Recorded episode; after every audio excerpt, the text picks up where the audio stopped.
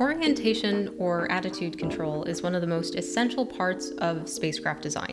Now, it's part of the spacecraft that can flow into the operation of almost every other subsystem on board, from helping orient solar panels and directional antenna systems to providing the pointing and stability that payloads need to collect meaningful scientific data. A few common ways to do this on both small and large spacecraft alike is to use components such as reaction wheels. Uh, these are wheels that spin about either the X, Y, or Z axis, which cause the spacecraft to rotate, and magnetorquers, or torque rods, as you'll also hear it called. And these are rods that produce a magnetic field, which interacts with the magnetic field of whatever planetary body the spacecraft is orbiting. This creates a torque and thus orients the spacecraft. Now, Another system that can be used to control attitude is a pulse plasma thruster, or PPT as you'll hear it abbreviated. These essentially work by passing a large amount of power through a Teflon fuel source. As this happens, the Teflon heats up and produces plasma. Now, since electricity is flowing in a single direction through a magnetic material, this produces an electromagnetic force in a given direction, which serves as our thrust vector. Now expand this to have electricity flowing through several different directions, and voila! You now have multiple thrust vectors to orient the spacecraft in any way that you need it to go. Now, this concept has led to a lot of really neat engineering challenges, and we will explore some of that in this episode. And with that, hello, space enthusiasts, and welcome to another episode of The Art of Space Engineering, podcast which explores the engineering behind spacecraft and payloads and the lessons learned along the way. I'm your host, Sarah Rogers, and today's episode focuses on the design and implementation of pulse plasma thrusters and how these can be integrated into CubeSats specifically. In addition to this topic just being really cool by itself, I was really excited about doing this episode in particular because all of the knowledge and experience that we'll explore comes from a student led project at ASU. And many of the people who worked on this project were undergraduates. Now, personally, these kinds of experiences are the ones that I think are especially important to share because I've met a number of people who are very bright and interested in a lot of things.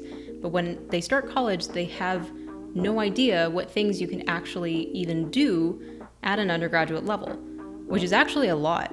You know, yes, you learn technical things in your degree in engineering, but really the core of your education is all about how to approach and solve problems. And if you're interested in something and willing to chase after an answer, there's a lot of that that you can do just at the freshman level. And as the years progress, you just learn more and get better at it. So that's why I think it's good to highlight student projects because it really helps to show what's out there, and it can be hard to understand that otherwise.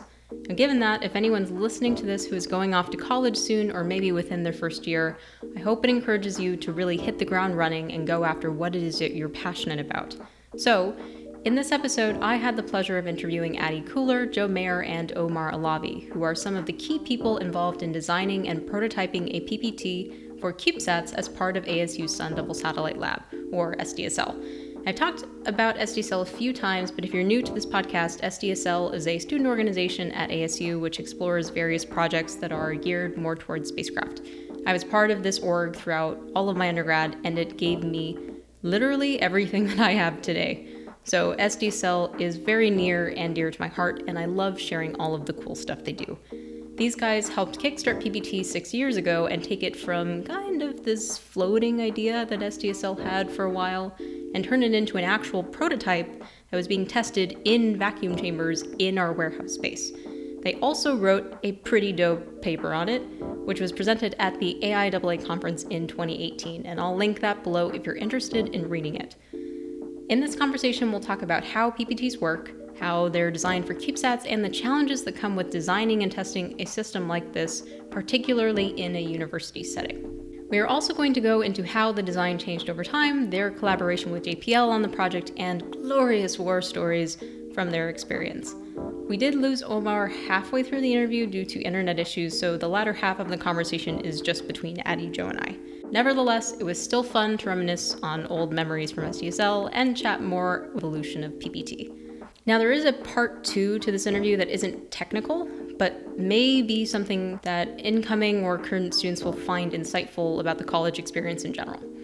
Uh, so, part two is essentially just a discussion where we share all of our advice and personal experience on being in student projects and what it was like to do this while also balancing school. Now, everyone's experience with this is unique, and we certainly didn't do everything perfectly in college. But from talking to people over the years, I found that just hearing perspectives and experiences helps, whether you find something you agree with or not. So if you're interested in that type of discussion, check out part two, and I, I do hope that you find it useful. And that pretty much covers everything for the intro. So without further ado, let's dive right into the engineering behind pulse plasma thrusters.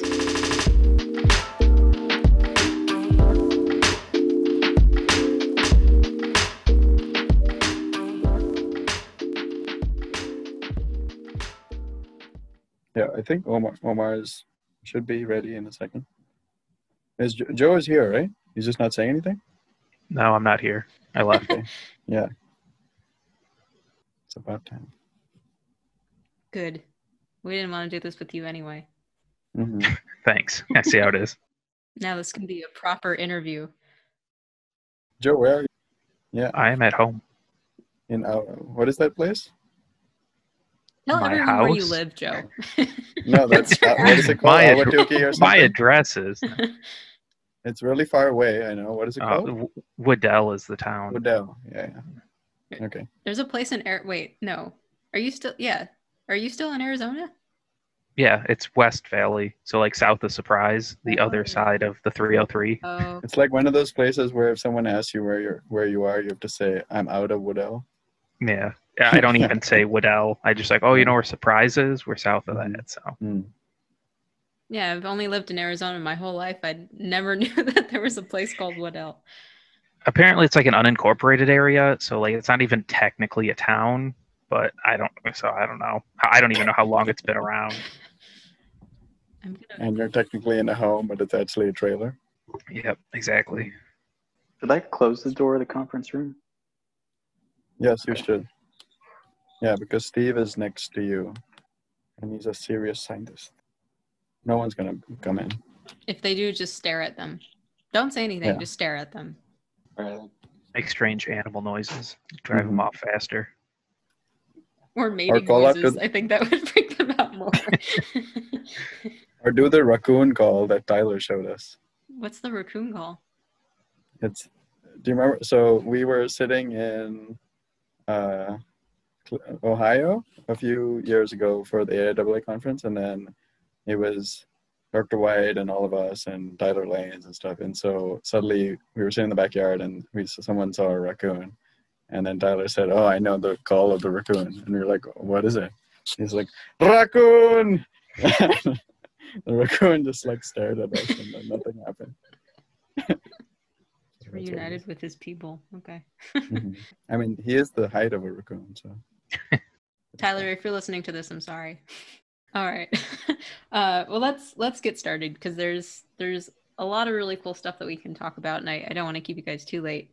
So, um, I guess to to start, thank you all for you know taking some time out of your day to do this because this is going to be really awesome. Um, and I, I think it's it's it's a really good episode too to do for you know people who are trying to you know better navigate what being in student or trying to figure out like what being in student orgs is really like um and you know i don't really think you understand that until you actually get to college so um, it'll be really cool to hear you know a lot more about your guys' experience on ppt and then how you guys kind of work through the challenges of being students and then also working on this as well so um, i guess why don't we just start off by introducing who you are, and then we will just kind of segue into questions from there.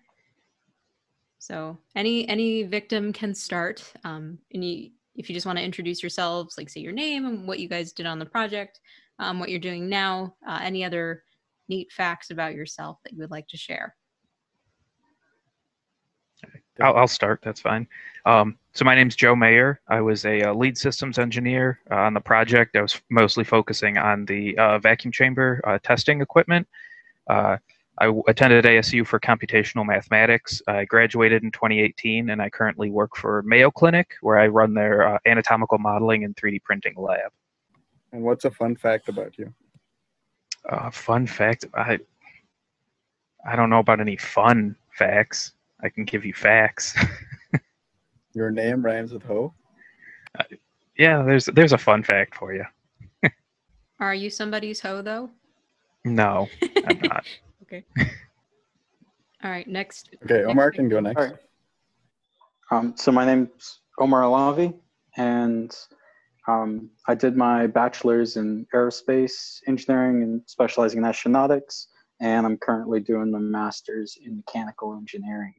Um, on the project, I mostly worked on mechanical design and um, led the project for a time after Adi, and now I'm sort of we call it like a mission assurance specialist, but it's really just working on um, the attitude control simulation, or at least going deeper into the calculations to um, evaluate use cases in more detail and the sample missions that we can apply to. And what's your fun fact? Well, I'm starting uh, internship with in safety and mission assurance for NASA Glenn on the European service module to be used on Orion. That is a Cool. pretty rad fact. Yeah, that's awesome. Congrats. Thank you. Tiny round of applause. Okay. Uh, yeah, I'm Adi, and I'm uh, I graduated from ASU also in 2019 with you, and in aerospace engineering, and then I started my PhD in planetary science, and I study basically different kinds of things on Mars and occasionally other planets, and how to sneak bananas onto your face sometimes.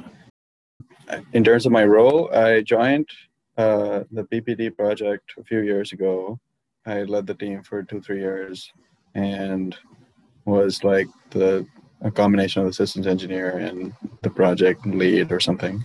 And a fun fact is I write with my right and I kick with my left and I throw with my right and I bat with my left. Yeah, that's the one I always use. That's a good one. Wait. Yeah. And just for context, Adi is also my roommate, so that's and occasionally tries to put, you know, fruit on my head because he finds himself funny. So, so that's that's where Someone has that context comes from. yes. Yeah. As long as somebody finds him funny, that's all that counts. No, Yeah. it only no, it matters if I find it funny. Oh, you're the alpha and omega with that. Then. yeah no um i guess before we get into you know the weeds of all of the technical questions on how ppt works and you know lessons you guys have learned um, how you guys went about testing everything um, given the equipment that you know we had at asu let's just kind of start off with a general uh, can you guys just give us like a you know general overview of what exactly was PPT and how was it designed? What went into that? Yeah, it's a form of electric propulsion, and so it uses electricity to generate propulsion or force or thrust. And in this case, uh, it was developed by the Russians in the 60s, and uh, it started off with using Teflon, so carbon and fluorine, which they used to coat bands. And at room temperature, it just looks like a piece of white solid. And if you put electricity into it, you're essentially putting electrons, which have energy, and you're taking that energy and transferring it to this solid piece of Teflon, and which is like a fuel, and it ablates or turns into gas, except the gas is ionized, so it has charges in it. And so ionized gas is plasma, the fourth state of matter.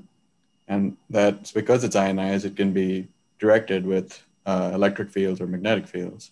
And so as it's being pushed out of the thruster, it's creating a force in the opposite direction, which creates thrust. And so, like I said, people have known about them for a long time, but we were trying to make a smaller version for CubeSats because there are existing uh, CubeSat propulsion technologies, but they are not as uh, reliably um, medium thrust uh, thrusty. And so I'm can't remember exactly actually. Maybe Omar or someone else can jump in about this, but we I know we did a big survey in our this proposal we wrote uh, to show why our thing was be- our PPT was better, and I think it was because the specific impulse was better than most uh, currently available CubeSat propulsion, and it, it was better in terms of weight and um, the oh yeah, and then the key factor was a lot of propulsion technologies that are in the small form factor for CubeSats give you thrust in one direction. Our design gave you thrust in eight directions, and so it gave you multi-axis control that could help perform roll, yaw, and all of that, as well as um, if you had a reaction wheel on your CubeSat, it could unload the torque from those. And depending on if you reconfigured the whole thing, you could then also get thrust in one direction. Um, it would take you places slowly, but it would work. That was our goal. Yeah, I think that was a good good overview of it. Um, although I believe it would be used for um, momentum wheel dumping since they have the continuous motion and reaction wheel. I think you'd be starting from still. Mm-hmm. Yeah. Who's But- holding you hostage? Um, what? Who's holding you hostage? Oh no, this is just my backyard. Yeah. No, but yeah, I think the overview you did was was good. Um, the, yeah, the, I think the biggest thing that our project was working on that other sort of like commercial uh, applications didn't have was really the uh, multi-axis control. It wasn't just a, a thruster um, for like you know propulsion in a single direction. Yeah, and having eight thrusters gave redundancy on how you can apply a moment um, in about any of the axes. So um, you had that flexibility along with the fact that the only moving part was really just a spring that was, um, or that would be a spring that would be expanding um, over the life of each of the thruster elements or those thruster bodies. So that would amount to a few centimeters of travel over the course of the entire life of the product.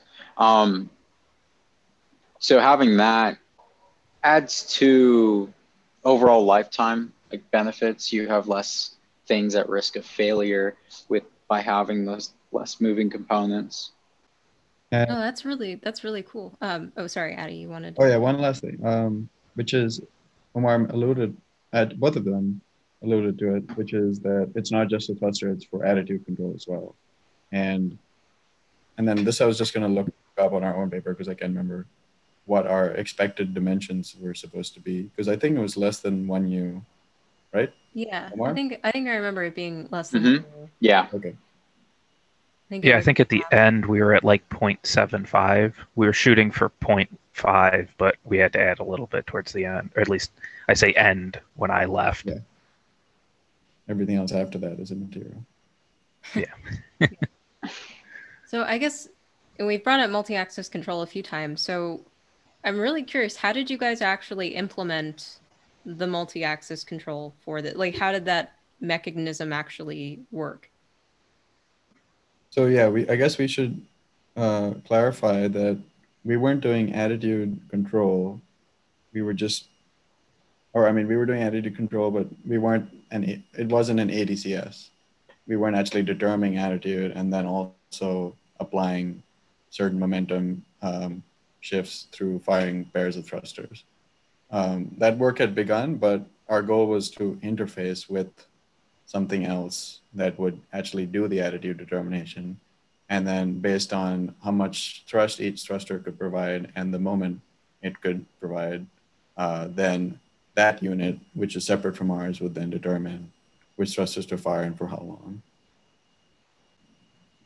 Okay, so I guess just to um, give people a visual of what this looked like for, um, so regarding multi-axis control was, so there's eight different thrusters and they, did they all, um, you know, I guess if you were looking at it, Mhm. uh, from what I remember, there's two on each side, correct? Yeah, so basically our design it was we had like a single PCB and then on top and on the bottom we had um, opposing or perpendicular uh, thrusters. Basically, it was just like a long rectangular box that would house the fuel and the uh, springs.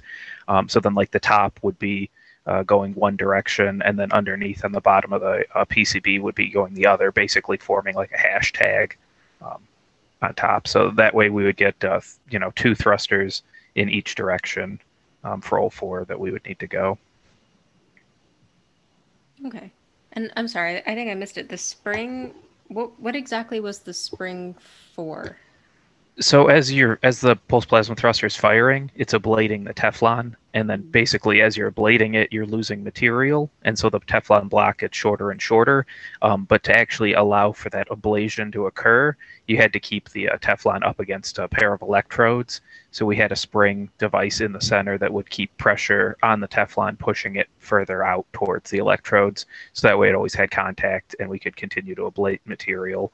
Um, and you didn't run into any problems of like half the, t- the Teflon was halfway in the tube, and you know no electrical current could get to it.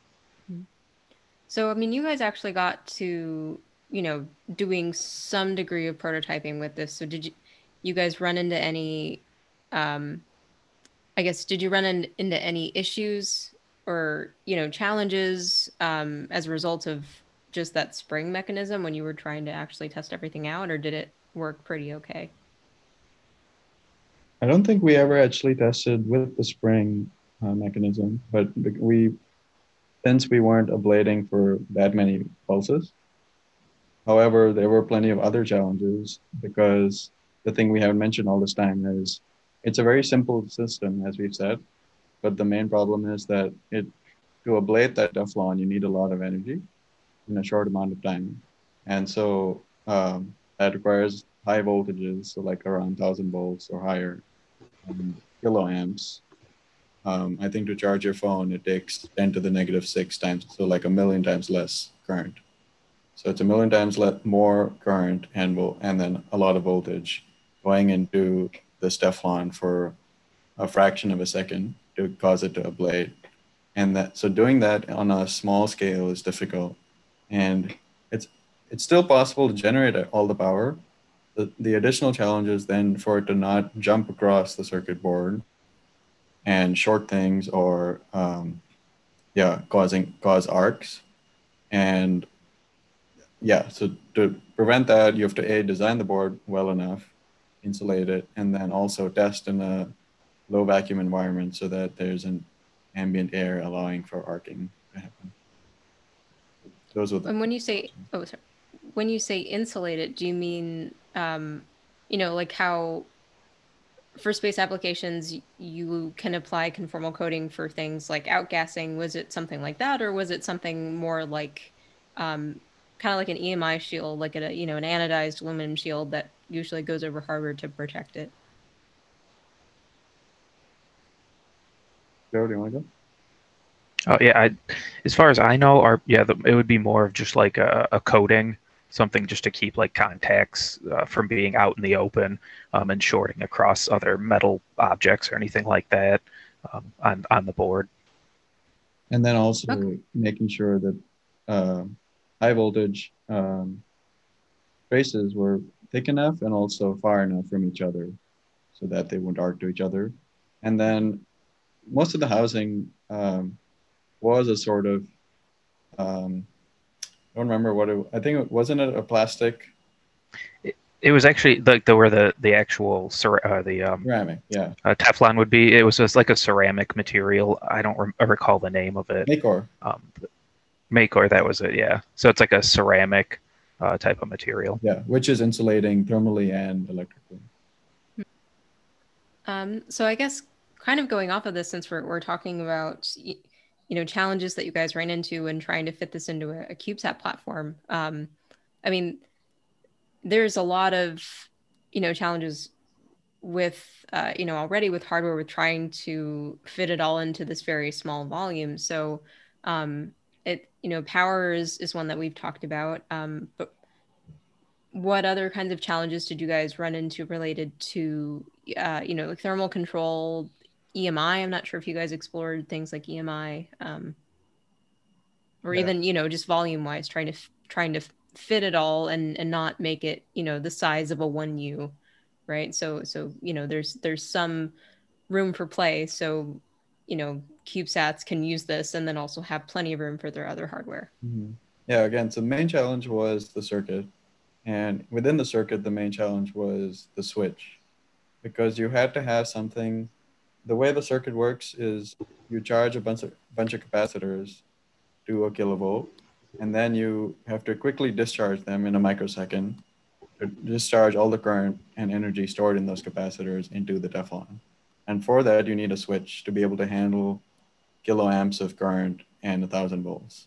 And that's the hardest part. And um, those sorts of uh, switches are used, they're called like thyristors and or silicon controlled rectifiers.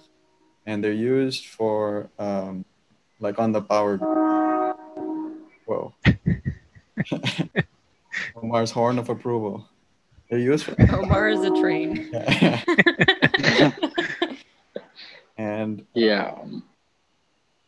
but yeah, they're used on power grids, and so they're huge. And so we, uh, our first tests, for example, were these gigantic switches that were the size of like a hockey puck, and you'd bolt on everything to them, and then trying to get that hockey puck size switch down to a circuit level board component was really challenging. And yeah, I think almost every test something would go wrong in terms of mainly arcing or um, you'd see something burn up into flames or um, it nothing would happen and then that was the worst because if nothing happened you didn't know if everything was at high voltage and current uh, meaning you could get a shock and you could even like die. So um, we had to figure out a discharge mechanism that was safe.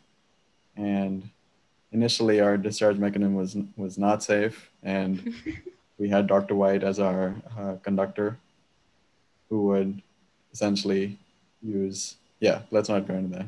And okay. um, but yeah but I, I think omar and I, maybe joe have been uh, shocked in this process and We don't need to say that we've been shocked on this podcast. yeah, too late i didn't mean shocked See, it was a safe place to work on projects. i didn't So mean, we took all safety precautions necessary. yes Yeah. I mean, I didn't mean shocked by electricity. I meant shocked by my lack of a sense of humor. Yeah, I'm not shocked. Yeah. Good dump. All right. Is this the kidding. part where we tell you to keep your day job? Okay. Yeah, I think our approach was identifying, like what Adi had described, um, identifying like a lot of the core systematic element or system elements, and then what components are involved to perform those core functions, um, such as like charging a capacitor bank, storing that energy, being able to discharge at some rate that would be appropriate for the thruster.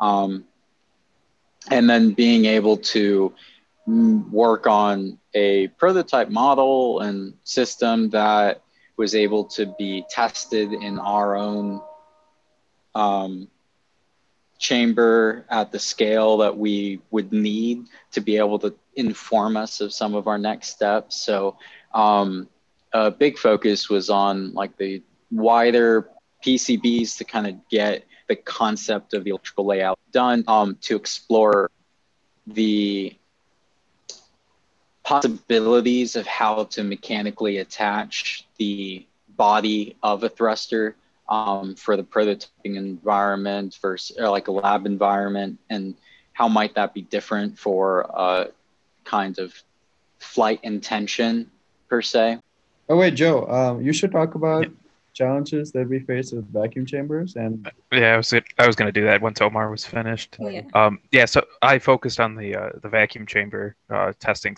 rig.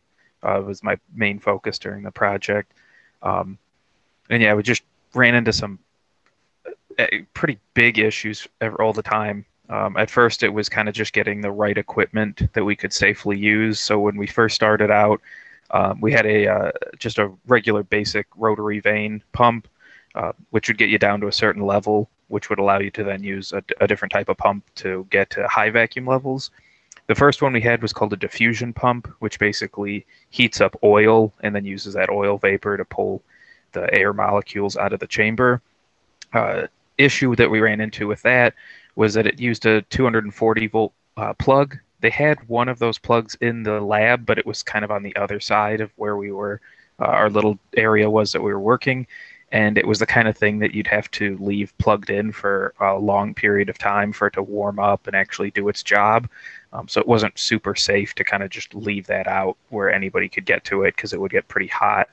Um, from there, we were, we were able to get a, a, a turbo molecular pump, which is similar to like a jet engine, where it just takes the it has the rotors and stators, and molecules go in there, hit it, and then they work their way down and eventually get evacuated out of the system. Um, so that one was a lot safer and a lot easier to use. So we were able to start using that. I was able to build a whole uh, cart with all the rig, uh, the the chamber itself, and all that. Um, unfortunately, though, it just either there was a massive leak somewhere that we couldn't identify, or the um, chamber itself that we were using, which was a large acrylic tube, um, was either outgassing or just letting a lot of um, air through. So we never really got down to a, a low enough level um, where we could do like a really efficient test. Um, eventually, Adi actually found uh, a professor who was retiring um, or something like that, and then he was he had, he had some old like actual stainless steel um, vacuum chambers that he wasn't using anymore, and was like, "Oh yeah, we can go ahead and you can use those." Um, so we got those. They brought them to our lab, and then um, somewhere along the line, the uh, environmental health and safety people. Here, we have to make that story more dramatic. so, in fact, I was I just told the story today to someone, and mm-hmm. yeah, okay, so I was walking ISTB4, which is this big building at ASU where all the space, space stuff is, and I saw these gigantic, like the chamber that Joe was forced to work with was the size of a mini fridge or smaller, and it was made of acrylic, which is good but not great. And real vacuum chambers are made out of metal or aluminum, and so uh, anyway, I was walking ISTB4, I saw these big chambers lying in the basement, and I asked uh, I think it was Chris Groppe or someone, I don't know. Um, Mark Byron, I think, who was the building manager. And he said, yeah, they've been here for 10, 15 years. No one's really using them. And so I said, we're looking for one. Do you think we could have them? And he said, I'll check with the professor. And then somehow they said, sure. And so we literally put them on ramps, wheeled them down to the warehouse from ISTB4, which is like a quarter of a mile and then um, every, they were in there and gleaming and worth a lot of money, like at least fifty, sixty thousand dollars. We could never afford it otherwise, and they gave them to us, and so we were really excited to get into them and um, start setting them up. And then I think a week later, I got a frantic phone call from the warehouse saying, "You gotta come here quick! Uh, they're taking away the, the chambers." So I, I said, okay, I'll be there. And then I got there and there's like yellow police tape all around these chambers and they're covered with like cling film and plastic wrap. So it's like, I don't, what is happening? And then they said, apparently there's some, something wrong with them and we can't use them, we can't touch them and they're, they could be dangerous. And yeah, so we were obviously kind of shocked and surprised by that. And mm-hmm since we'd got it, I think it's fine to say this, but all of us, uh, like Joe and I, had already taken apart most of it, and so actually gone inside and touched everything, and um, taken it apart and put put parts uh, in our warehouse, and just so that we could have an inventory of what's needed to be fixed and what's needed to be added, and yeah, then uh, I think a day later they say uh, they start asking us all these questions like, where'd you get these and how did you get them? And so we told them they just came from down the road, ASU. And so they did some investigation, and this is health and safety. And they said, oh, um, these chambers were at ASU Research Park, where they were owned by a professor who, at one point, among other things, did research with beryllium, which is this uh, carcinogenic, uh, dangerous, toxic chemical and um, they were suddenly super scared that there was beryllium in those chambers, and that's why they seized them immediately and they said they would do all these tests.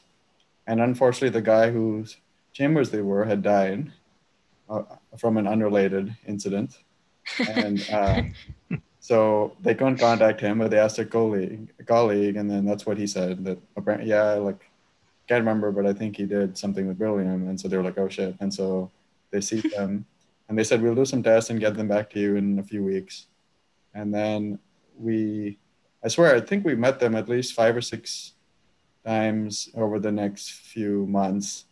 And they kept saying, oh, like we're waiting for some specialists and this is very dangerous. We can't do it ourselves. And we might have to outsource it. And even for testing, they were saying we might have to charge you. And we didn't have any money. And so they kept delaying it and delaying it. And then I think a year passed and finally they tested it. They sent some samples to somewhere uh, and it came back with nothing like peanut butter or something that Joe had when we were taking it apart. And so, yeah, they were totally safe and they gave them back to us. But that set us back a year because we like we said we couldn't test in atmosphere you had to test in a good vacuum the one joe built was great but it wasn't low enough these things would have gotten us low enough but they were taken away for a year so that set us back for a year and the problem with PPT and PPT testing is you're ablating this teflon and it's not incredibly efficient so there's actual pieces of teflon being shot out into your vacuum chamber which can outgas later on and get on stuff. So other people don't want us to use their chamber because you're essentially filling it up with a bunch of crap. And so that was the other problem. And okay, so sorry, Joe, but I had to make sure. No, it's fine. but yeah, that was that was probably our biggest setback, um, at least from the vacuum chamber standpoint. Um, yeah, apparently that professor they said he may have done beryllium deposition, um, which basically is just they use a, a plasma to superheat a metal, and then they'll basically gives you a thin layer of whatever that metal is onto a type of object that you put in the chamber. Um, and so that's what they were freaking out about. Um, and I, at one point, the, one of the health and safety people looked in there and they saw like some powder on the base, um, and they were freaking out about that. I, long story short, I was able to actually find a um, uh, I believe he was a professor at ASU who uh, specialized in thin film depositions and would actually do them for the uh, electrical engineering department, and um, kind of partnered with him. And he was basically like, "Yeah, even if they did do beryllium deposition, as long as you don't plan on eating the vacuum chamber, you're perfectly safe." So we're like, "Oh, we don't plan on eating it, so we should be good." But that wasn't a good enough answer for them. Uh, the powder that they actually saw, and he explained, was that the way that the, that chamber used uh, pulled to high vacuum was it actually oxidized titanium. So there'd be a titanium powder that the air, air would hit, oxidize, and then create titanium oxide. Um, and so that was basically what the powder was. Again, completely harmless unless you're going to eat it or breathe it in. Um, we did. So yeah, basic. Oh, what was it? All right, go ahead. Um, so yeah, so eventually we were able to finally uh, uh, get that. I know that there was at one point when we were looking at testing, and they're like, "Oh, we may have to charge you some money." Um, I actually reached out to the the I think he was a chairman in charge of some department that was going to do the testing, and he was like, "You know what? Don't worry about it. We'll cover any costs that you need to do." Ended up not actually having to go that route. Um, they were able to find it, but yeah, it was basically every time we talked to them, they're like, "Oh, we're still doing research on how to test for it. Oh, we don't know how to test for it. Maybe we can do this or that." and so yeah, it just kind of dragged out for a super long time. And yeah, I was just gonna say we we did put marshmallows in the other chamber, but never in. The and and the other cool thing about this chamber was, um, at the bottom, in addition to the titanium deposition thing, there was also um, essentially a high-powered magnetic coil, and so you would plug in this chamber into the wall. Those coils would turn on, and the purpose was that as the stuff is being sucked out of the chamber, any ions that are in the chamber can be attracted or pulled by this magnetic field being generated by this coil. And you can get rid of ionic um, material in the chamber as well. So yeah, this chamber was really good and um, wouldn't have been perfect if it had worked. Yeah, over that past year before COVID kind of shut things down, um, we were able to get to 10 to the minus one, I believe, um, 10 to the minus two. um, or so as we progressively looked for leaks going from bigger to smaller.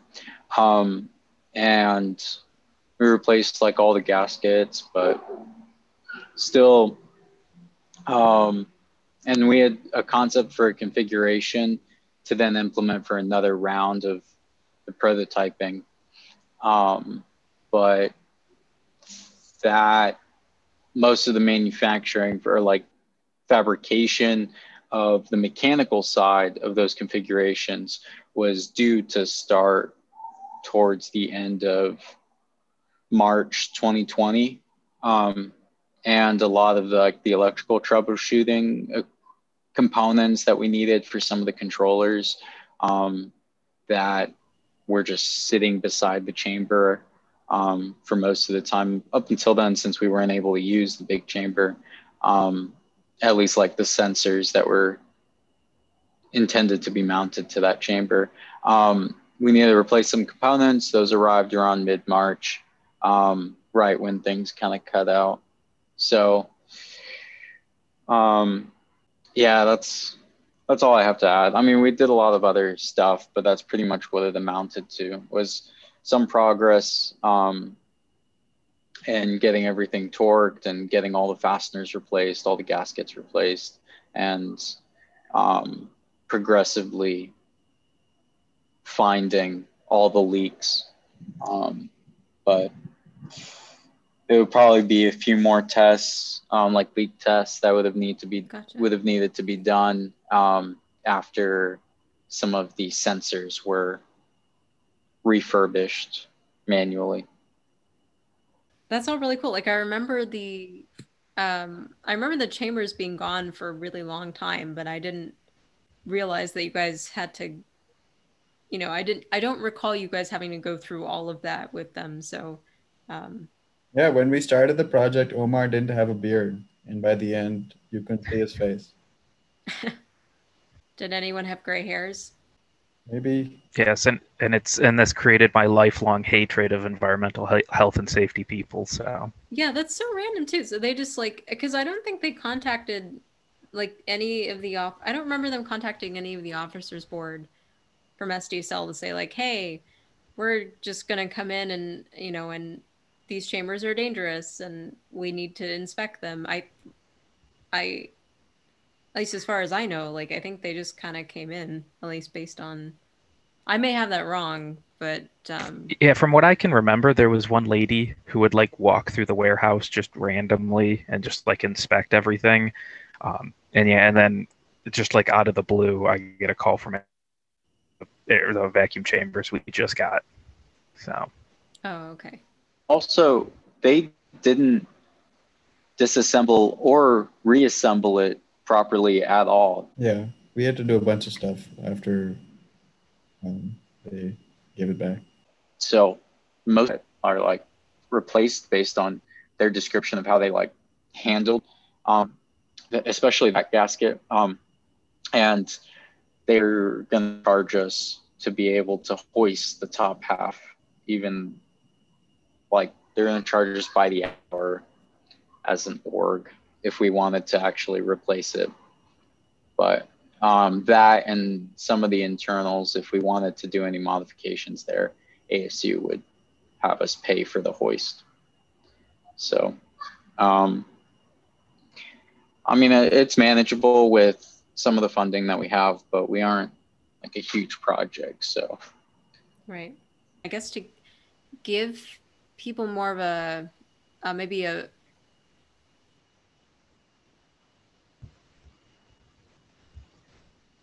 uh, a more comprehensive like perspective of the project. Um, maybe that's not the word I want, but um, I guess what were the main requirements that drove how you designed everything? Like, were you trying to, um, you know, was there some sort of a max thrust that you were aiming for, um, or, or you know, like things things like volume, and then how did that kind of change the way that everything else was designed? Yeah, we had, I guess, five sort of overall goals that weren't necessarily all very specific. but things like providing multi-axis control and complying with CubeSat standards. But then there were also specific goals like um, providing a certain amount of minimum impulse, um, as well as specific impulse. And then, like Joe had mentioned earlier, we had an overall goal for volume for keeping it under half U, um, with the threshold for maybe 0.75 or 0.8.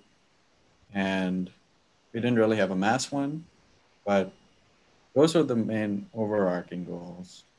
Yeah. And I guess for Yeah, I think from a des- oh sorry I was gonna say, yeah, from a design standpoint, um, I think the biggest thing was uh, just the volume. Um, so we kind of had to make sure everything was as tight and small as possible when we were designing like the actual thruster housings and the board layout and that kind of stuff. Okay. And I guess just to circle back to what you were saying, Adi, for, for people who aren't familiar with these terms, what is the difference between specific impulse and minimum impulse? Pop quiz. Well, like I, I can get. I can I get. didn't work one on the project. I'm just a spokesperson. this work here. Yeah, I read the script and make some boxes with stuff written on them. Okay. Okay. We'll cut, I'll cut this part Um, out. Specific, um, I think, I don't know. Do you remember? Uh, anything specific um, is related to the amount of like mass consumed um, to provide the impulse. Um, where I believe minimum impulse would be what is the smallest impulse Okay, well, while he's in limbo, um, pulse in terms of the amount? What's the smallest amount of force? Am I cut out again? Did I cut Yeah. out? Yeah. how do you do any work or anything Uh, at home if your internet is so shitty? Well, today's been a struggle. Um, yeah, it's been all. I've been like cut out of a bunch of meetings, and I had to log in and stuff. And Do you have Cox internet? yeah, yeah. Um, I can't. I can't swear on a recording, so I'm not going to talk about Cox. Okay, well, so um, I looked it up, and specific impulse is essentially how efficiently an engine or rocket um, behaves. And then the minimum impulse bit, which is our other goal, was trying to um, it, essentially a measure of precision. And if you're trying to do attitude control, you're making these fine movements. And so you want a small, usually, if it's something like a telescope, then those telescopes need to make very fine adjustments to the, the satellite position to get a different area of the Earth or a star somewhere else. And so that was one of the, our other goals was to be able to have a very small minimum impulse bit so you can actually do these fine uh, changes. Because a lot, if you just have things like um, our competitors, which were um, cold gas thrusters and stuff, those are essentially just shooting a bunch of gas out, and they weren't always necessarily be able to um, provide the same minimum impulse bit. So that was another goal. Gotcha. Yeah. So then, how did you guys achieve? How did you achieve your objectives for that? Did it have to do with actual thruster design, or On a high level, it has to do with the power, and so there you can model it, and so we used existing models to calculate. Okay, if we apply this much voltage and this much current and this much time to this much fuel, you get this much impulse bit or impulse specific impulse. And then, of course, you have to test it out to make sure, um, because every design is going to vary. And yeah, we had our own design that was based on existing work, but um, there could be variations because of that. We never got to the level of actually getting those values, however. Oh, and some of the measurements are actually pretty easy. It's like you imagine you fire once and you, or maybe 10 times, 100 times, 100 times probably, and then you measure the weight of the Teflon before and the weight of the Teflon after, and the amount you've lost allows you to, gen- um, and as long as you're measuring force as well, Mhm. if you measure the force and then you have the mass you've lost, you can get the specific impulse.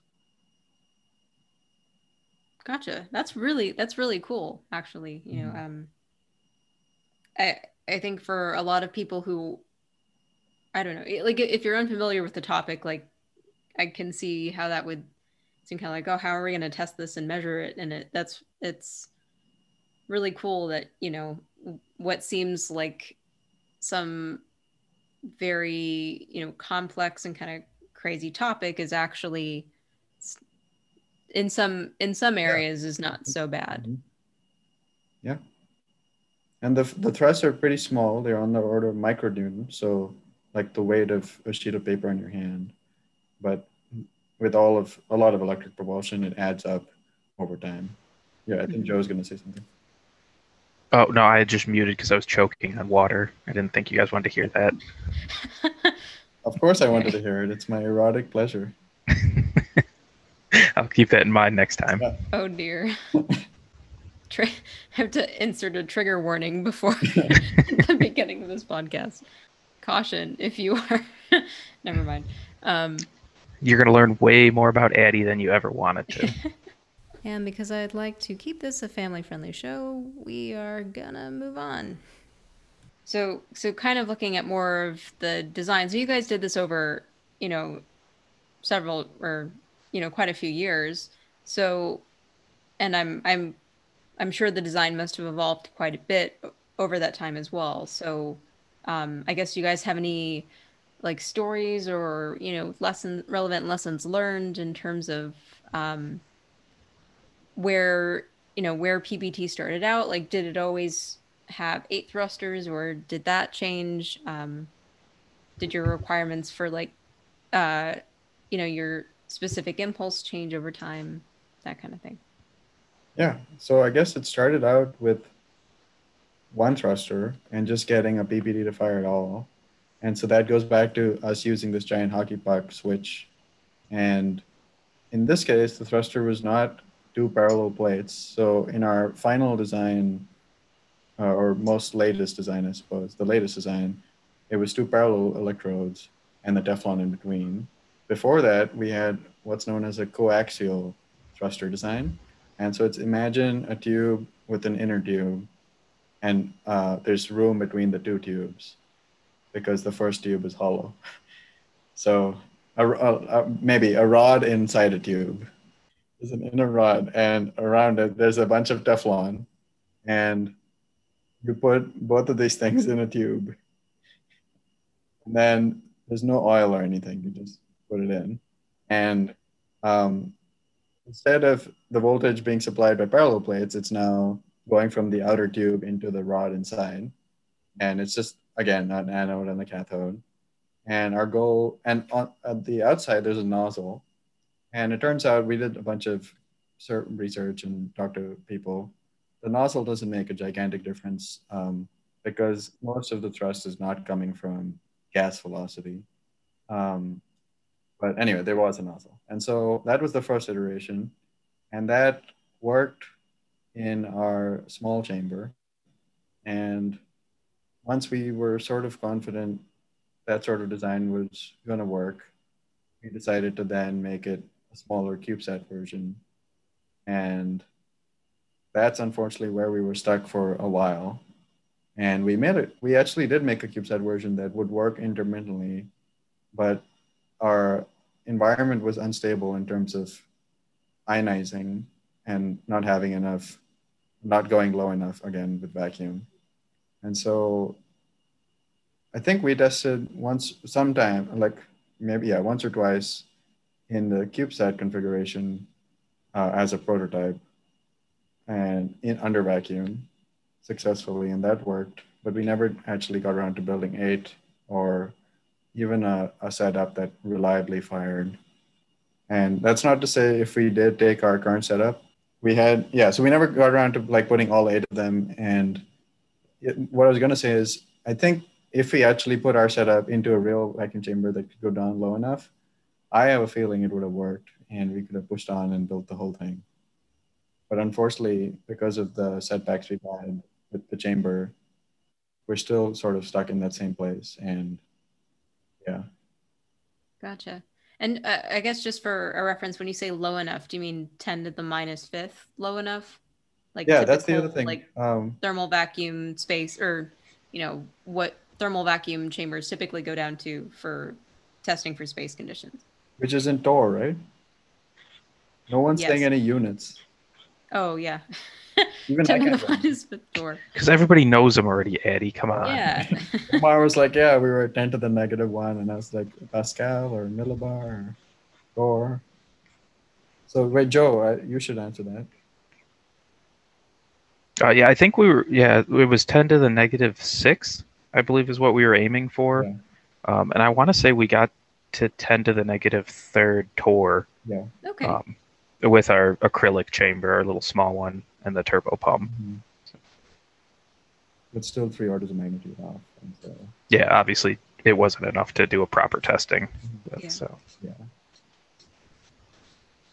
but you got past the corona region, so you could actually turn stuff on and Yeah, I mean, we. I think sometimes when we did test, we were still in the corona region, and that Mm. did cause arcing and problems. And um, yeah, during this process, at some point, we were collaborating with JPL, and one of the tests in between, um, something actually, we turned it on, and um our advisor had come up with a like a shortcut idea of trying to make a circuit using a component that was not meant to be used for this high voltage application. And we turned it on and it just popped off the board and hit the hit the chamber. oh my Yeah. gosh. And then because that had come off, um, the, the circuit shorted and it essentially started smoking inside the chamber. And I did it actually catch fire? Okay, so when you said fire in the beginning, you actually like like that that Well, was I'm trying to real. remember. Was there a fire or no? I know I think a black. I think briefly it, it did. I think the circuit board caught on fire for a brief moment. Oh my god. Yeah, yeah. Uh, like we didn't have to use a fire extinguisher and like Right. yeah, call LAPD and stuff. Yeah. Okay. It just sounds cooler if you say there was a fire. Yeah, and Ryan started it, so Yeah. just so we're clear. All right. I hope people get office references. um, um, wait, okay, Joe and Omar, think what other stories were there of things going wrong or things happening during testing? trying to think. I know that there was one time when we had the um, school newspaper that came, and um, we were going to do our test, and we were running around like chickens with our heads cut off, trying to get everything together. Um, and then we like did our test, but I think it ended up just shorting, so it didn't actually fire, but it was just this really loud pop and a bright white flash of light, and everyone's like, "Oh yeah, we fired," and then that was it. But at the end, af- afterwards, we're like, "Yeah, we're pretty sure that just shorted everything out, and nothing actually did what we wanted it to do." Uh, but this was at least when the newspaper was there, right? Yeah, So Yeah, okay, so they got something. yeah, That's they all they the care. show. as as far as they were concerned, we were six. We successfully fired a pulse plug thruster, but Yeah, it just it was just a lot of things not working, like I said before, or um, you thought something would work and then it wouldn't, and it would blow up, or so many boards had to be resoldered and melted, and um, because we didn't have enough money, sometimes if the board or and other pieces on the board would melt, we'd uh, always have to try and check if one of the main components, which is this transformer, to get to high voltage was still alive. And so you'd have to spend about 30 minutes, it was usually me, um, with a like a hair dryer essentially to to melt the solder off this uh, transformer and then take it out and then test it and then uh, transplant it into the next board because everything else we could throw away and we had spares but for those things we didn't and MCO, if you're listening, you should sponsor us. So I guess to to piggyback off of that, um, over the past couple of minutes, we've touched on a, a couple of things that I I want to address. I guess before we get into any other topics, just just because it's it's a it's a pretty significant. Okay, so these two things that I'm thinking of are pretty significant topics for student projects in general. Um, one of those is funding, um, and then the other is collaborating with the industry because you mentioned you know working with JPL. So um, I guess to get the quick one out of hope maybe quick one out of the way. Um, so funding's usually a, a big issue for a lot of university student projects. Um, just because these, you know, like how how much was the PPT estimated to be, like as a as a full system? Like what we, we quoted eight million. That was our but that was including our net worth as well. Right. right. I mean, okay, so like we didn't get funded eight eight million, but you know, just to put it in perspective, um, you know, the like the parts that you guys had to to buy are they're not cheap. And on top of trying to prototype this thing, you also have to maintain a vacuum chamber. Um, so I guess can you talk a little bit about where your funding came from um, and you know the different avenues that you explored and what were the different avenues that you explored how did you initiate contact with people if you contacted industry and um, how did it work out from there was it you know did it work did it not work um, things of that nature okay joe do you want to go and i can jump in yeah um, so i think that uh, i want to say when we first started um, raytheon uh, had given us a, a, little bit of money um, for like the initial startup. Um, and that, that was kind of before I had joined, so I'm not familiar on the details of how we got that money. Um, I know through the organization itself, the Sun Devil Satellite Laboratory, we had received, uh, they got a, a, an amount of money called Dean's funding every uh, semester. And so we got a cut of that because we were like a subset of the, uh, um, the, the, group that uh, that club itself. Um, as for like industry, I know that um, I believe uh, they either reached out to us or I believe Adi reached out. There was a, a company that was just starting up um, that I think they were looking at uh, electric propulsion systems as well, and they were interested um, in either funding partially of the system uh, or just kind of helping out with any way we need. Um, but unfortunately, they ended up like flaking on us. Um, we kind of stayed in contact here and there, but we never actually ended up getting any money from them or anything, um, really any assistance from them at that point. Um, but yeah, a lot of it, especially like the vacuum chamber stuff, um, I would say probably like 80 to 90% of it was kind of just scrounging around. Um, I know that one uh, professor that I had mentioned earlier that did the film, thin film deposition, um, he had a lot of extra supplies and storage and stuff. So we kind of like when we got the big fancy um, vacuum chambers. There were some pieces of equipment on there we didn't really need, so we were kind of like, "Hey, you can have this, and maybe we can grab some of this other stuff that you you got ten of," type of thing. Um, oh, so kind of bartering and that. Um, so that way we could get just some of the more basic stuff that we needed to get up and running. And then uh, just to provide a little bit of context there too. So you mentioned Dean's funding. How, I guess, yearly, what what kind of funding did you have to spend on you know things like prototyping and maintenance i Adi can correct me again on this one. I want to say we got five hundred dollars a semester um, for our project um, on that one. So it was it kind of didn't go super far. I mean, for again, I because I did the vacuum stuff, so that's where I'm more familiar.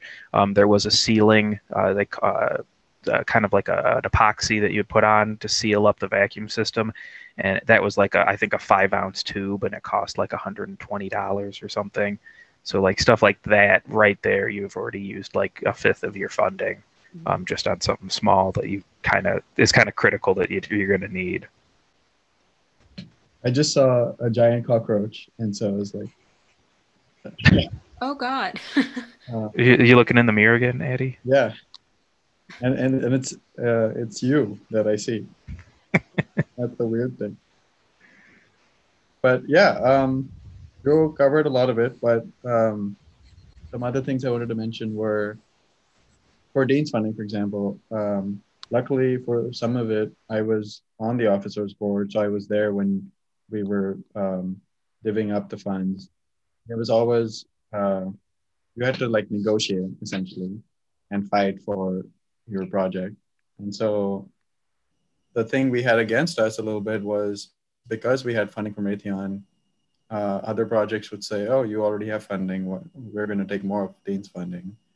But um, so yeah, so I think it was around 500 to 1,000 is what we would try and get. The total SDSL would get was around 2,000. So we try and get some chunk of that, and then the Raytheon funding went away a year later because they switched um, their industry contact and so, yeah, we weren't getting funding from them anymore. and then I reached out to not just this new company, but essentially every company could find. I'd often go to the career fair, and I wasn't necessarily looking for an internship, um, but I would take along our like a, a bunch of flyers and then our report and paper and stuff, and then try and talk to companies after they'd asked me some stuff about me. I'd say, "Oh, by the way, we're working on this project, and would you be interested in collaborating with us?" And through it, we can hopefully benefit mutually, and you can fund us, we can promote you, and you can people on our team can intern with you and learn from you to, and then as well as get mentoring experiences. Um, and so that even for example, at one point we presented at AIAA in Ohio, and um, after the talk, I was I think just everyone else was walking uh, away, and I noticed someone wearing a Lockheed like jacket or something, and so I went up to her and I said, um, I don't know, did, like, did you enjoy the talk or something? And she said, yeah. And then I said, and then I brought up the funding thing again. And so she gave me her card and then it never went anywhere. But yeah, I just, anywhere I could, um, I try and plug it. And that's why we're here, really. We need money. Help us. and, but yeah, it was hard. And uh, ASU has resources apart from like the engineering funding as well. And so I contacted, um, they have like an industry relations person and so they tried to help us draft a sponsorship proposal and we sent it off to a few companies. Uh, we tried to talk to people. Another resource uh, can be alumni, because a lot of alumni in engineering work in engineering and then they work in these companies that could sponsor you. So I tried to ask a few of them and um, that also didn't end up going anywhere. But yeah, we, we tried a bunch to get funding and we did meet a bunch of people and I think learn some things in terms of initially um, we would prepare a big report and fill with all kinds of information. But then we slowly learned that no one wants to read all that stuff.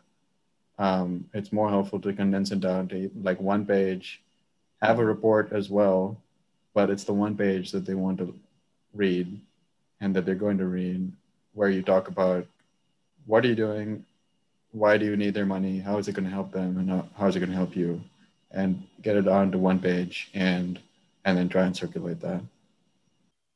No that's that's really that's really good to know because i get um yeah that's one of the most common questions that I, I usually get asked when people ask me about you know starting cubesat projects for example is you know what what kinds of ways can you fund stuff like this? You know we're not we're not a big company um, you know and, and it's it's difficult to get university funding in in some cases. Um, i mean even even at a school like asu there's a lot of people who are vying for resources. So you it's it's still hard to get that. So it's um, i think it's very interesting to hear more about your experience and because i've never actually i mean with other people I've talked to, I've I haven't really heard too much about what or well, I mean, like a, aside from you know seeing you guys try to get funding through S, um, through being a part of SDSL, I didn't know how successful any other projects were in trying to get funding from industry or trying to get funding from all of these other avenues. And if you know if that was something that to some degree actually ended up working or if it's just you know uh, always better to just try to bug the university, mm-hmm. um, that kind of a thing. So it's and, oh yeah, and we did. Uh, I guess the other avenue is submitting a proposal, uh, solicited typically, but sometimes unsolicited. And so we did as well. Uh, we also submitted a NASA proposal for a solicited um,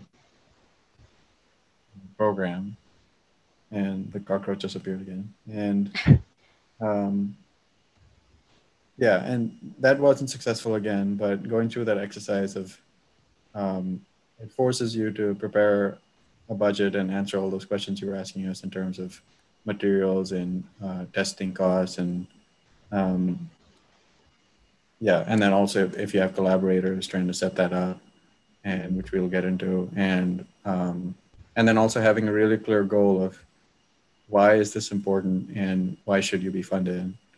And having as much preliminary work to show for it beforehand so you can try and convince your funder that you're worth being funded. Mhm. Going through that exercise, even if you don't get funded, is very helpful. And typically, you get feedback from NASA if you don't get it. And we actually didn't get any feedback, and we emailed them later, and they just said that it was just low low selection rate. Like I think it was eight percent selection for that program, Oh, and we didn't get it. So they said, "Good luck. Let's try again." Yeah. Okay. Yeah, and there, there's actually two other ones that I just thought of too for funding uh, wise. Um, one of them was uh, it, probably the easier of the two avenues was through the school, um, and it was different uh, programs. So, for example, the uh, FURI or Fulton Undergraduate Research Initiative, um, where basically every semester you could apply, and then you had to work on a specific project, um, and then do like a, a poster presentation, I believe it was, um, at the end of the semester on what the project you had worked on. So you got some funding that way. Um, the second big one that I had started to look into um, towards the end, right before I graduated, and unfortunately I ran out of time, so I didn't get to go super far, um, but was actually just grants in general. Um, so I'd actually found one through the United States Air Force that may have kind of sort of fit in with what we were doing. Um, unfortunately, the process through just getting ASU to like approve it and like a submit it on our behalf type of thing um, was very convoluted. Um, Oh. so, but that was that's definitely another avenue um, you can dig into. Is looking for just grants that are out there either through government or um, other types of agencies. Um, and then actually on, on top of the grant thing, um, we did actually submit a grant to uh, the NASA JPL Jet, uh, Jet Propulsion Laboratory, um, and we did get accepted in for that grant. It wasn't for any actual direct funding for the program, but it paid to have a, a few of the students actually uh, fly out to JPL's campus, and we got to take a tour and then present the work that we had been doing, and then have actual engineers and scientists kind of critique us and let us know, uh, you know, hey, maybe you should go in this direction or take a look at this, uh, that kind of thing. That's really awesome that you guys got to, you know, pursue that kind of an opportunity. I don't know how rare that is. Um, or I, I would assume that that's rare. So I, I think that's awesome. Um, that's also a great segue into the next question, uh, which is about, you know, a little bit more about partner, partnering with the industry. So you, I know you guys did have a collaboration with JPL, um, you know, kind of more of uh, you know them them mentoring you i'm not sh- sure if that's if that's the right way to put it but you guys did get to actually work with them and and get feedback from them uh, on how the design was was progressing um, so I, I thought it would be really cool if, if you guys wanted to, to talk a little bit about that and what that Nope. kind of collaboration looks Not a like. but- single word. I'm not gonna. um because well i mean this is another question that i typically get asked by people who are starting CubeSat projects is you know is it beneficial to include people from the industry um and if so what does that kind of collaboration look like um so it's it would be cool to hear your guys' perspective and and what that looked like for you Yeah, um, I can I guess start with answering this. Um, so yeah, we were trying to get funding from a variety of sources. Most of it unsuccessful. One of the places was, like I said, I was just trying to market and ask people about collaborating and funding anywhere. And I was interning at JPL, and I started asking around, and I found one person who had worked on CubeSat testing um, and they had this really cool test bed where it's called the small sat dynamics test bed and they essentially test different CubeSat technologies to benchmark them and um, kind of flight qualify them but without actually flying them and i guess the next level down of TRL, technological readiness level and they would do that and so um, i met what one engineer and she said that i used to work with this test bed and that sounds like a good idea. We could set up this thing called a collaborative academic partnership, which is what Joe was referring to before. And um, why don't you talk to the current person working there? And so we met, and then, um, yeah, they were in, interested. And so we wrote this mini proposal to get funding to get mentoring for, I think, a year, where we would have. Um, bi-weekly telecons to showcase what we've been working on, ask questions, get feedback, and then have these mini like fake design reviews um, at the end that would be like a few hours long. And for the first one, a team of JPLers came here and got a tour of our facility and then some more tours at ISTB4 Uh, and then when and then we got to go there. And there are some fun stories about going there which we can get into. And um, yeah i think that was super beneficial beneficial. I think with industry in general it, you can be it depends on who it is and how much time they have of course because once you're working of course you have your job and that's what you're getting paid for. And so doing anything on top of that is on top of that. And so um, yeah it was very nice of them to take that time out and help us out because it was really beneficial. And even with things like um, we had problems with circuit design and like one of them had written a book on circuit design that was Oh wow. and very nice yeah and everything was explained really nicely and talked about some of the issues we were going through and how to avoid them and yeah so just and they even um, in terms of printing boards they knew people from colorado who had helped them when they were building a cubesat and, and they hooked us up to their the same company in mp and they we called them and they offered to like pay for all our boards for free and because they have this university program.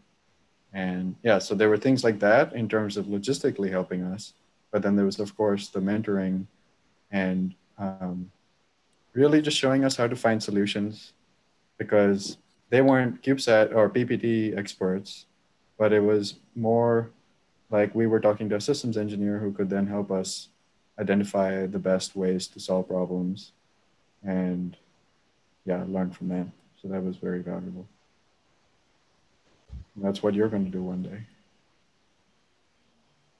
Me? yeah Okay. Yeah. I don't know. Joe, do you have anything you want to add to that? I, don't know, I think Adi pretty much touched on everything. Yeah, it was just really the, uh, uh, like I mentioned earlier, it wasn't really direct funding to be spending on the project. It was more just getting knowledge. You know, people that had the experience um, of actually building systems uh, similar to, you know, just space systems in general, um, being able to, you know, pick their brain and kind of be like, oh, you know, because when you're just in your group, it's that's out there, and so it's it almost kind of gets like an echo chamber effect where you're like, oh yeah, that's a really cool design, and everyone's like, yeah, it really is, and then you go to somebody and they're like, well, yeah, it's cool, but it's almost impossible to manufacture it that way, so you, you should look at doing it this way or something like that. So I think it's it's definitely helpful, even if you can just get knowledge out of it, not a, any necessarily just money. Um, it's oh, definitely and then the helpful. other thing that's helpful is that it forces you to have a bunch of deliverables Mhm. a, one on a biweekly basis getting a presentation done and which doesn't mean getting a presentation it means doing things to put in the presentation. Because otherwise again it's you're just a bunch of people in a room. And if there are deadlines but they're soft deadlines that we're trying to impose on ourselves. And the fact that someone's taking their time out to talk to us about what we've done over the last two weeks uh, is waiting for what we've done that helps us perform better and more. Um, so that was another very, very helpful thing for all of these things in terms of writing proposals and trying to collaborate. Um, yeah, always sign up. I think in general, that's another thing. Try and sign up for presentations and talks or paper, like writing papers, because all of those things force you to do the work on a schedule. Because otherwise, you can try and make your own, but it's hard to unless it's a funded program, start to hold yourself accountable for that as a big team. Yeah, for sure. Um, yeah, no, I, I I definitely agree with you. I mean, even just working on Phoenix, it's like there's there's so much that goes into these projects that you just you you learn from experience, and so talking to people who work in the industry and who can actually give you feedback on what you're doing is it's more valuable than you can even put into words um, just because of how you know you don't know what you don't know. And the whole point of these projects is to learn. And so talking with experts is always helps. Let's see. So i think you know for for this interview we've gone into a, a lot about ppt in terms of you know requirements for design and and what you guys experienced while while testing it and, and iterating on it over the years um, and how you guys got both funding and feedback in order to improve. Um, we can end this with a, a couple of fun questions, and then um, I don't want to keep you guys here too late. So, um, I guess you know we've we've talked a, a little bit about lessons learned, but if you had to pick, you know, one to to relay, um, you know, based on your experience with this project, what would you say? You know, is is one or, or maybe a few of the biggest lessons that working on PPT has taught you, either as a, a person, um, an engineer. Um, so it can be something you know more technical, or it could be something that's more you know related to soft skills and kind of relating back to what we talked about with uh, you know trying to get funding and, and such. Want to go? Yeah, I would say I would say for me, probably one of the bigger things that I learned um, was just staying organized and kind of, I guess, making a big to-do list and kind of thinking through the process of like, what do you need to do, and what do I need to do first before I can do the next step. Um, I think that was a really big thing, especially with the vacuum chamber. Just knowing like, yeah, sure, I could try and make sure that the turbo pump works, but if I can't get the chamber down to a low enough pressure, then I can't actually run the turbo pump without damaging it. So just kind of going through and knowing um, where to go, and then just staying organized. I know at the end I had printed out all the manuals for the equipment we were using and put it in a big binder, so that way it was readily available for myself and anybody else who might need it. Um, so I think that's definitely helpful, um, and it, it kind of makes a lot of the other problems you might run into a little bit easier because um, the information's right at your fingertips, so you know what next needs to be done. That's it. All you learned yeah. four years. Yep, that was it. Mhm. Just make big to-do lists. Heck, I mean that's one of the things Phoenix taught me. So I, I'm I'm very down with that. Take that, Okay, Adi. where should I take it? it's up to you. okay. Uh, Surprise us. Oh, I will. what did I learn? Um, I think, yeah, I was trying to think of things. And I think one thing is uh, persistence is key and not losing hope. And um, that's not a obviously a specialized skill, but No, that's re- no, that's really important.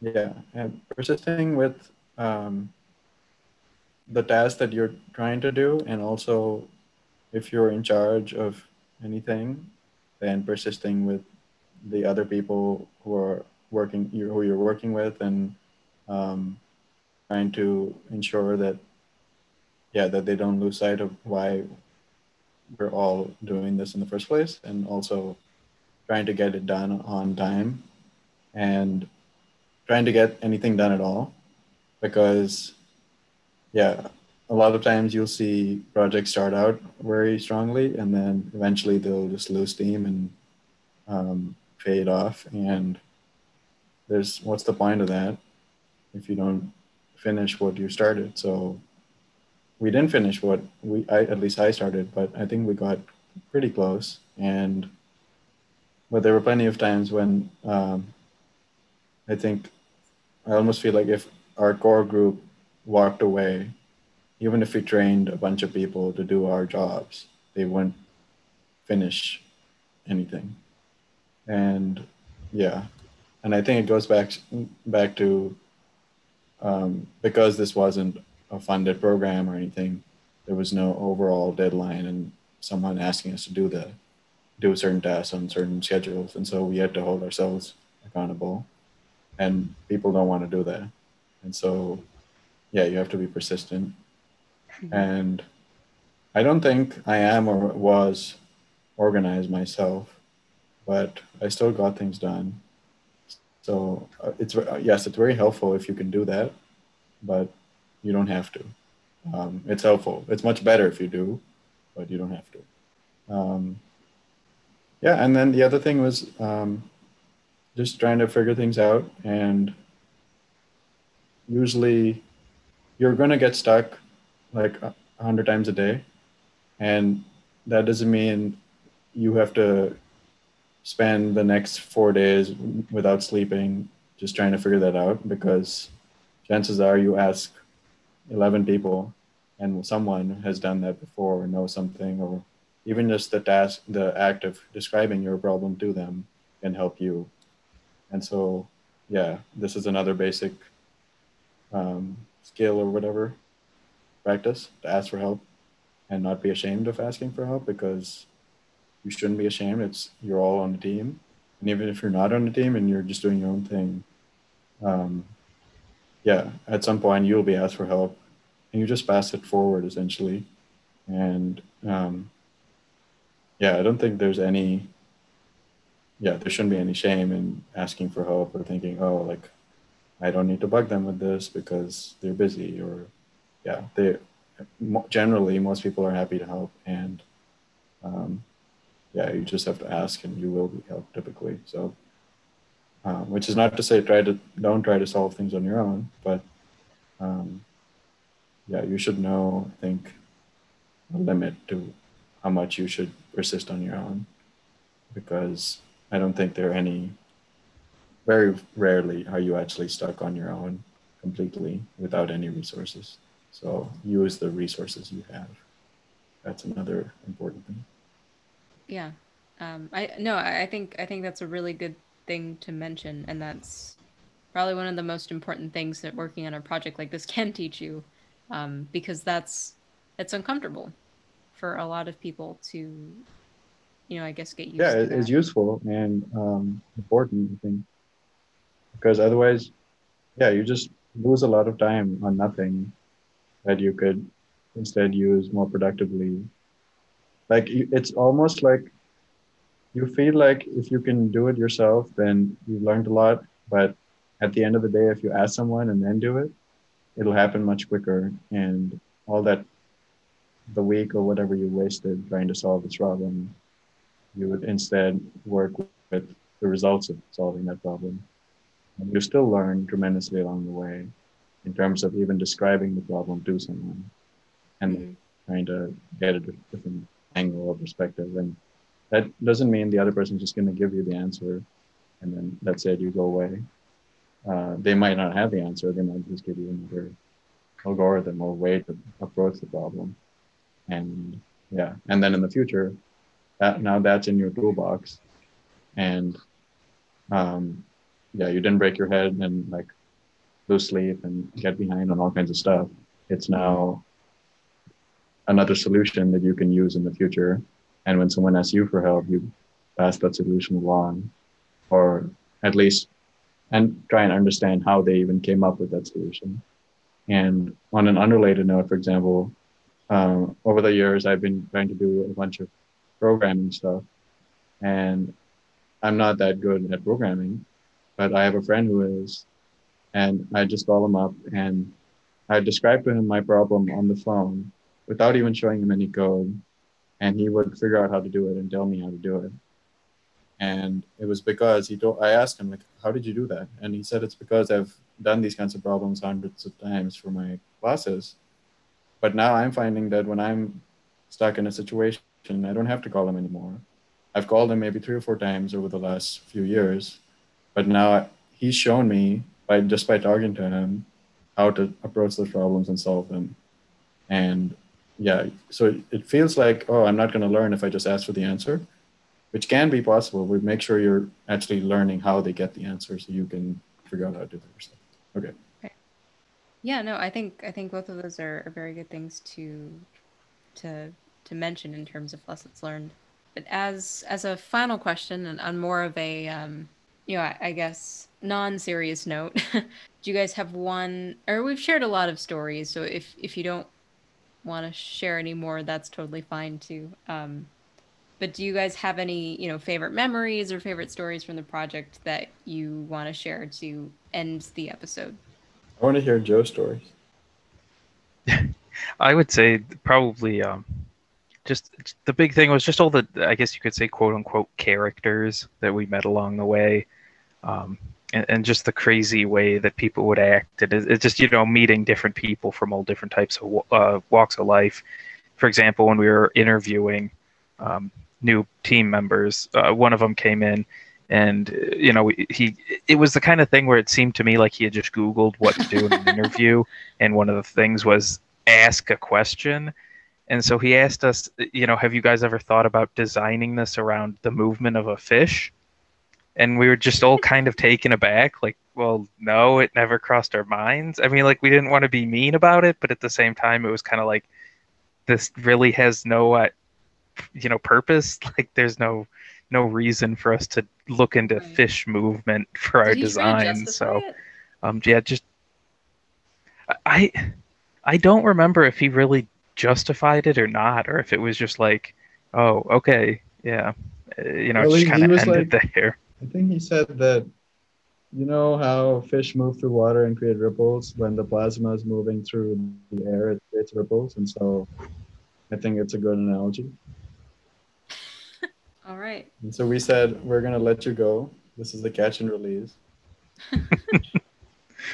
I guess it could because it's it's air. It's it's a gas moving through air, so it, it could create, depending on the roughness and all that, um, what speed you're going, laminar or turbulent flow, and if it's turbulent, then maybe it could create ripples. Yeah. But I don't know if it'll be fish-like. And one last thing I did want to throw in, interject, just in general. I know we've talked a lot about like learning from industry people and scientists and all these kind of people, but I would also say learn from your teammates as well. Um, one big thing that I've taken away from this that I use in my daily life almost every day now, that I actually picked up from Adi, um, was just pick up the phone and call somebody. Don't just send them an email and wait for like a week because like he was saying earlier you can end up wasting a week when you could have just asked somebody so yeah I, I, I don't know if it's a cultural difference or what but yeah i would always just send an email and just wait for a response whereas you could just pick up the phone call them and be Mhm. done with it in 10 minutes so but yeah just just different things that you know the way people you know there's everybody grew up in a different way so they have different knowledge um, and so you know just kind of learn from that and pick it up Pick it yeah. I like that. I don't. I yeah. You know, I don't know what it is about email. It's just kind of like it's easier. I don't know. You like not having to talk over the phone with somebody and just kind of doing it all. There's there's a paper trail. I don't know. or it's that that engineering stereotype of we're just all antisocial so we don't want to actually talk to anybody Yeah, I think that might be it. I mean, haven't you seen The Wolf of Wall Street? Pick up the phone and start dialing. That's how we ran the place.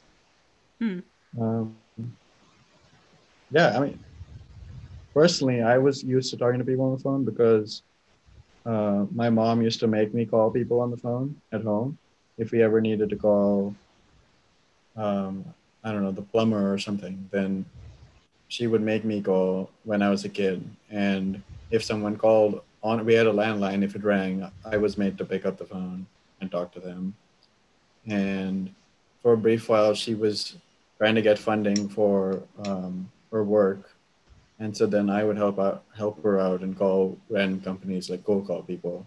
Yeah so i was i'm comfortable talking on the phone and yeah and yeah like joe said it's it's obviously much faster and otherwise people can hide behind the email in a way and just say yeah we're not interested or just ignore you completely.